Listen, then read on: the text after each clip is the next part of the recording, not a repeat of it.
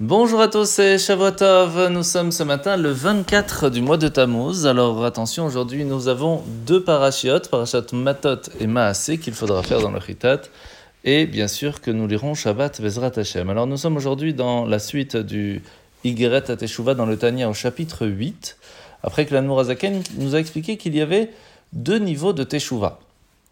Le premier, celui que lorsque il y a beaucoup de nuages à cause de nos fautes, il faut réussir à les enlever un petit peu pour retrouver cette lumière du soleil, cette source de vie d'Akadosh Baruch de Dieu qui en fait était présente et qui est tout simplement cachée à cause de nos fautes. Et puis il y a un niveau supérieur, le fait de retrouver une envie, un plaisir de vouloir retrouver ce soleil et surtout de vouloir s'y rapprocher. Et ce niveau de Teshuvah est plus difficile à atteindre parce qu'il faut réussir à prendre de l'élan, à prendre de, des enseignements de nos fautes pour pouvoir agir encore mieux qu'avant. C'est ce qu'on appelle une teshuva ilaha, réussir à transformer ces erreurs en bonne action, car grâce à cela, nous faisons les choses encore mieux qu'avant.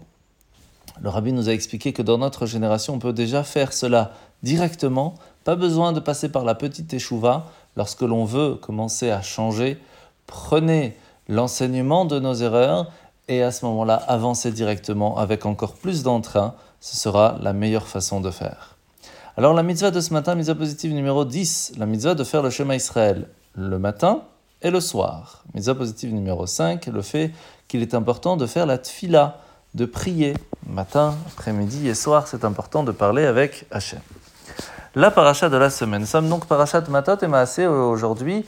Nous allons voir une partie de la première partie de Matot qui nous ramène le pasouk de la vengeance que Dieu va demander à Moshe de faire contre les Midianites qui ont fait du mal au peuple juif lorsqu'ils les ont humiliés en amenant les prostituées dans le campement.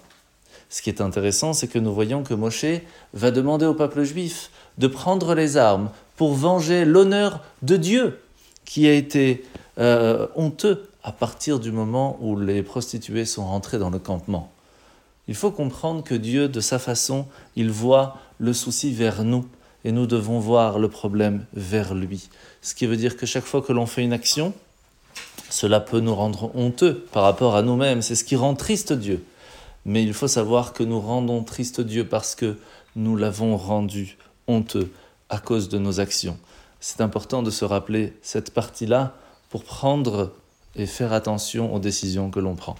Bonne journée à tous et bonne semaine.